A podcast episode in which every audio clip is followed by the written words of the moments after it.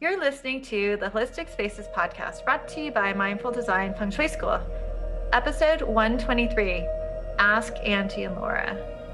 Welcome to episode 123 of the Holistic Spaces podcast, where we hope to inspire, educate, and empower you to create your own holistic spaces that nurture and resonate with you. Anjie Cho and Laura Morris are the founders of the Mindful Design Feng Shui School.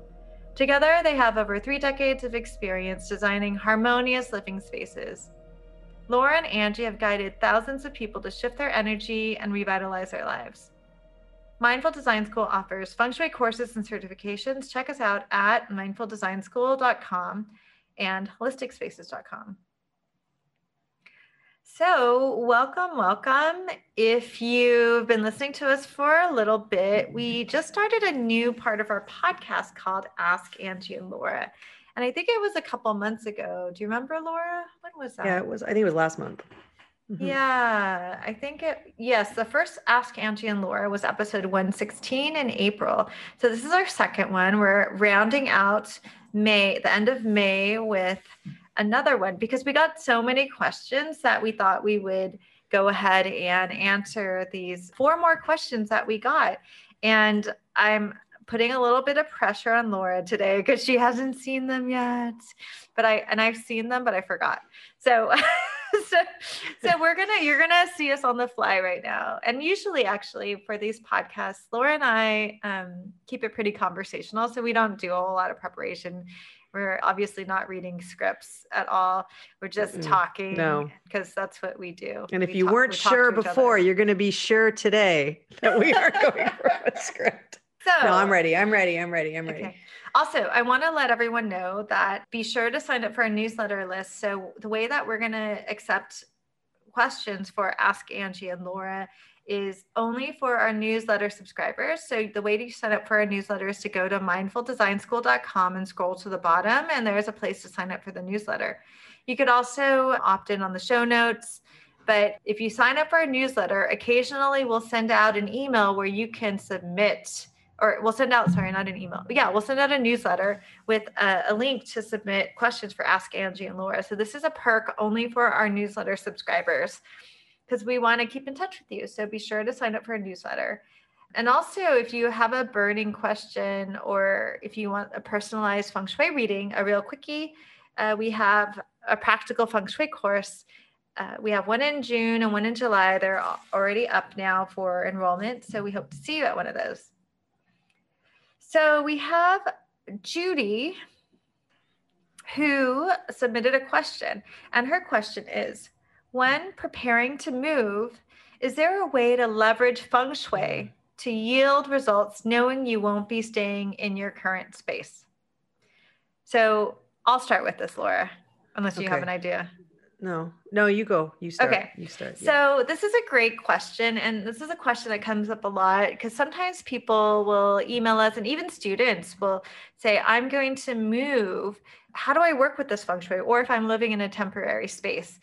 And, you know, in general, if you know you're going to leave like in a month, then wait and work on your new space. And that I think that makes sense. But if you are going to move in a year or so, I think it's something to consider that uh, a year is an awful lot of time. And this idea of being in the present moment is really important because I remember when I was younger, like in my 20s, and I lived in rentals with roommates you I wouldn't invest in my space. And I'd be like, one day I'll invest in my space when I have my own space, but I wouldn't invest in my space. And then every, but then everywhere I lived felt temporary and there wasn't a lot of stability or support. So I think, you know, it depends, Judy, if it, you're preparing to move like in a year or you're moving next week.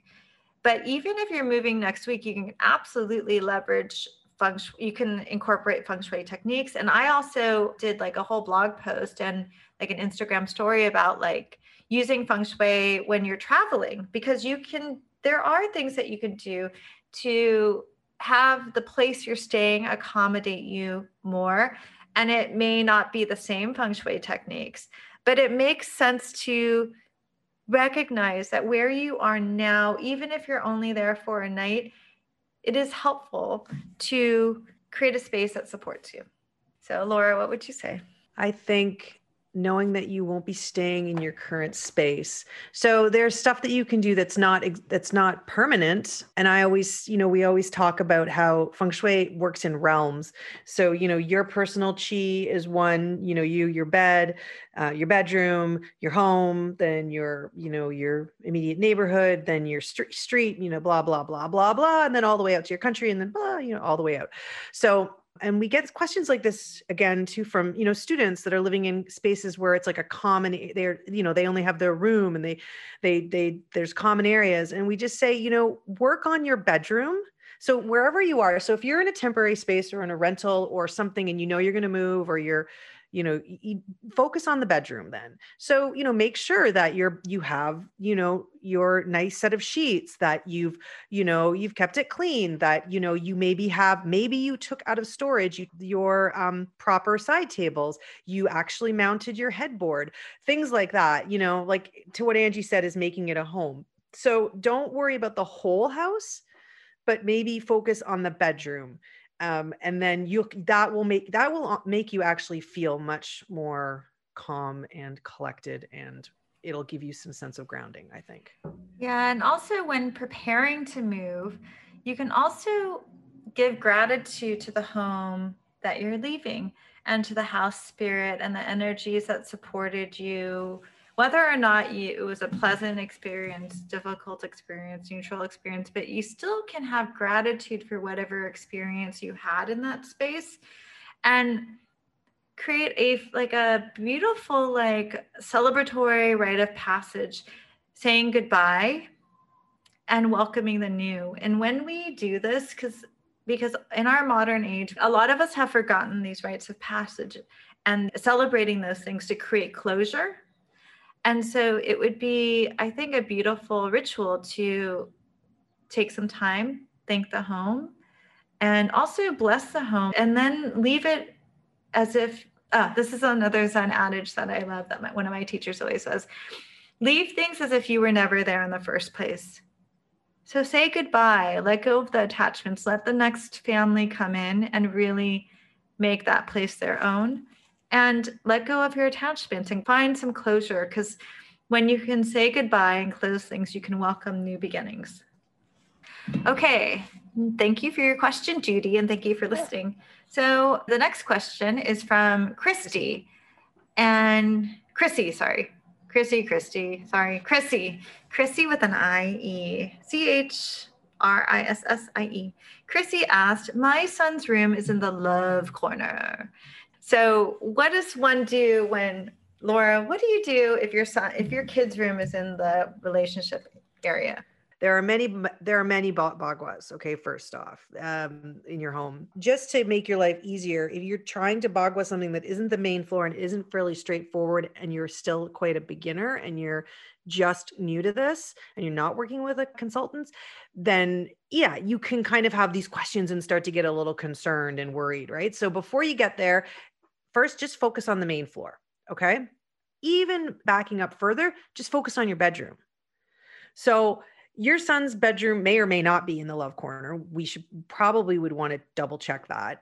And even if it is, it's not a big deal because there are many other um, there's many baguas and many ways to activate it. And not every part of your house is a feng shui adjustment. And you know you have to be really intentional and you know decide that this is what you want to do.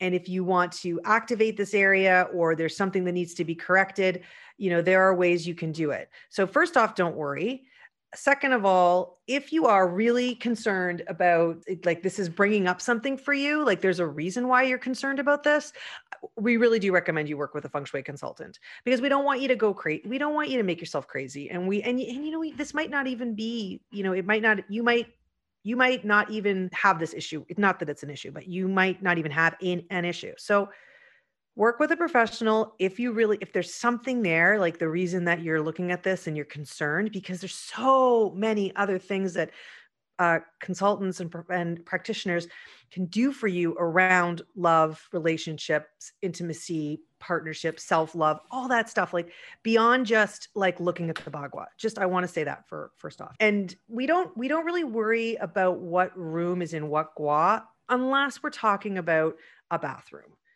and maybe the stove or something. And then again, you're looking at it a little bit more um, technical, right?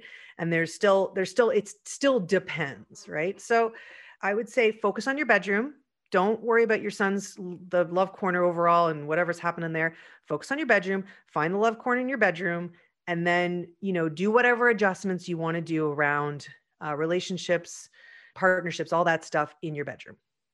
That's what I would. Yeah, say. and we have episodes on that, but everything that Laura said, plus I would also say, you know, if you work with a consultant, you'll start to see that there could be a lot of benefits to having a child's bedroom in the relationship area.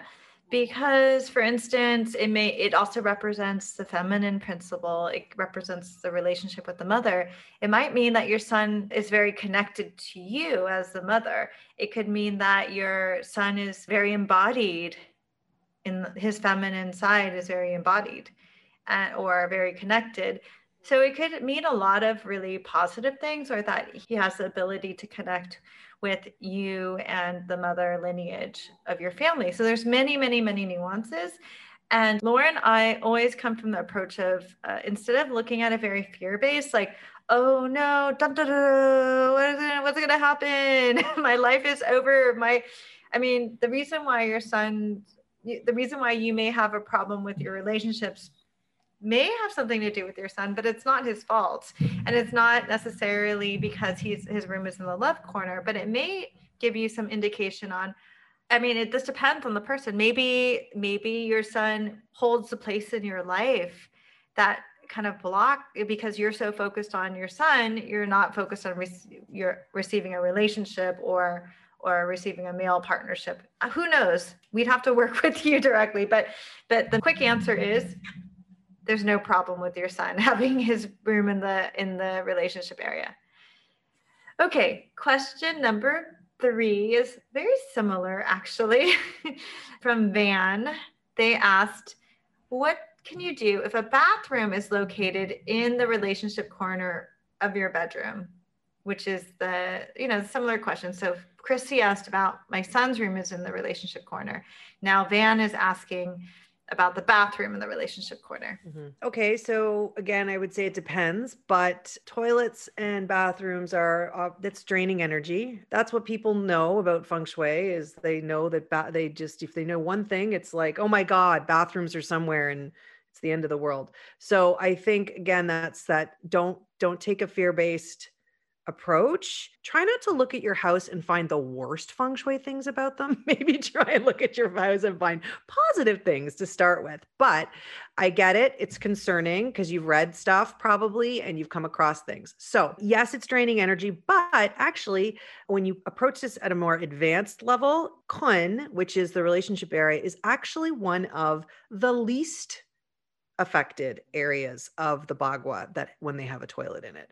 I'm not going to get into the details on what it's more of like an advanced, you know, practitioner kind of way of looking at it. And there's an adjustment that you do um, for it that plays off of that. And if you work with a consultant, you know, they would share that with you. But what I will share with you is that the area of kun is uh, kun partnerships relationship corner area we're calling it it's all those things it's got many layers to it um, is an earth area and it's a yin earth area so it's a receptive earth area. So if you wanted to you could add in this is a very sort of simple way to do it but it, it can make you feel better about the situation and to make you like you you're you're uh, you're uh, proactive about it you can add in the earth element. And so the earth element could be the color yellow it could be earthy finish uh, finishes it could be a ceramic pot, you know, with um, with a plant in it that has earth in it as well, depending on your light source. So, you know, that's what I would say around that. That that you can you can do a, a simple fix, but you again, if you want to get really deep into it and see what's going on, work with a consultant. Yeah, and I would also clarify that Van said, what can you do if a bathroom is located in the relationship corner of your bedroom? So generally, mm-hmm. a bathroom is not in your bedroom. It could be in your bedroom suite. So technically, the bathroom is not in your bedroom because your, your bathroom is a different room. So you might not even have a problem at all. So this is a mm. this is a case where maybe you need to double check. Same, yeah, same layout. thing. Same thing as Chrissy's. You know, good to good to double check that you know may you may be creating grief and worry about something that you don't even need to think about. So. Mm-hmm, mm-hmm. Okay, and last but not least, Angela Falcon Ms. Falcon, Ms. Falcon asked us, I have a clear quartz crystal ball about eight inches in diameter. so it's not a functional crystal ball. So that's the first thing. So, okay. And she said, where would you put it? Can't decide. So we, so this is a fun question because I think that people don't know what a feng shui crystal ball is. So when we talk about a feng shui crystal ball, it is a faceted glass crystal ball However, it's not going to be eight inches in diameter. They're usually more like four. The ones that we typically recommend are 40 millimeters in diameter, which is about an inch or an inch and a quarter. Mm-hmm. So, so you're talking about like one of those crystal balls that I guess it's an earth. It gets from the earth and it's been formed and like polished into a ball. Yeah, so that's clear crystal quartz. Yeah, so when we so this is a great question because people get confused. That's not a feng shui crystal ball, but it's just a piece of quartz basically is what you're saying so the end of last year and the beginning of this year laura and i put together a fun program for because we do a program every year for chinese new year and the end of the western new year. And this year we focused the teachings on we did a whole crystal thing. And maybe we'll put it we'll we'll play on that some other time soon but it's not available anymore. But you know there's different ways you can look at crystals. So naturally occurring crystals are not necessarily feng shui adjustments, but when you work with a skillful feng shui practitioner, they can use a crystal like they could use a paint color. It's just a tool or something that you can apply to your home for a specific reason. So we would need to know more about you and what you want to achieve to know where you want to put it. But my answer for you would be like, Angela, take a moment, take a deep inhale, long exhale. And if you think about this crystal ball, and you can even hold this eight inch diameter crystal ball in your hand and just like meditate with it, and then just let your home tell you where it should go. Because at this point, your guess is as good as mine, right? Yes um, I think that's, you know, it's good for her to decide because again, not everything is a feng shui adjustment. So she can put it somewhere where she loves it and where she can look at it and, and, um, um, and appreciate it because this because crystals aren't a traditional feng shui adjustment, but they do represent the earth element because they come from the earth. So that's it. So that's one thing. And the shape, you could always look to the shape of it, which is round. Um, and there's a particular area in the Bagua where you could put that, which is helpful people. And so there are there are things you could do with it um, because and it's an earth it's an earth element and it's round. It's a it might be a nice thing to activate your helpful people area. If I had if you sort of showed me and I was in your home and we were walking around and you said, "Oh, I have this and I really love it. Where do you think I should put it to activate it?" I'd probably say that. Well, eight inches is a big, that's big. It's big. Yeah. Like but you put it on display head. somewhere. It's like eight inches is like, yeah, it's like, it's the size of your head. Yeah. That's a big crystal. That's a big piece of crystal quartz or clear, yeah. clear quartz. Well, thank you to Judy, Chrissy, Van, and Angela for your questions. And thanks everyone else for submitting the question the questions. So we'll do a whole new form for the next Ask Anjie and Laura. So again, be sure to sign up for our newsletter to get notified on that. And if you submitted a question we didn't answer it, it was probably because it's it was so specific it wasn't going to be useful for a podcast episode, but it's definitely a good one to these are good ones to ask a consultant or um, or there is i think a lot of them were just so specific that it's better for you to ask a consultant and it's not something we could have answered generically so we look forward to the next ask anjie and laura or ask is it ask anjie and laura or ask laura and anjie you want you I don't like know. putting your shoulders up i think it should be uh doesn't matter ask laura well I think it's Ask Anjie. Oh, yeah. Even though if I'm looking right here on the tab and I'm reading it, it says Ask Laura and Anjie. I know, but the other one we called it Ask That's Anjie fine. and Laura. I don't think it matters. Okay. So, so thank you so much for listening to this episode of the Holistic Spaces podcast. You can tune in every Monday for a new podcast episode. If you like our podcast and this episode, please share it with others. You can subscribe and leave a review if you'd like to explore the world of holistic spaces and feng shui on an even deeper level. You can visit our website, online store, and blog for more information about feng shui and holistic living.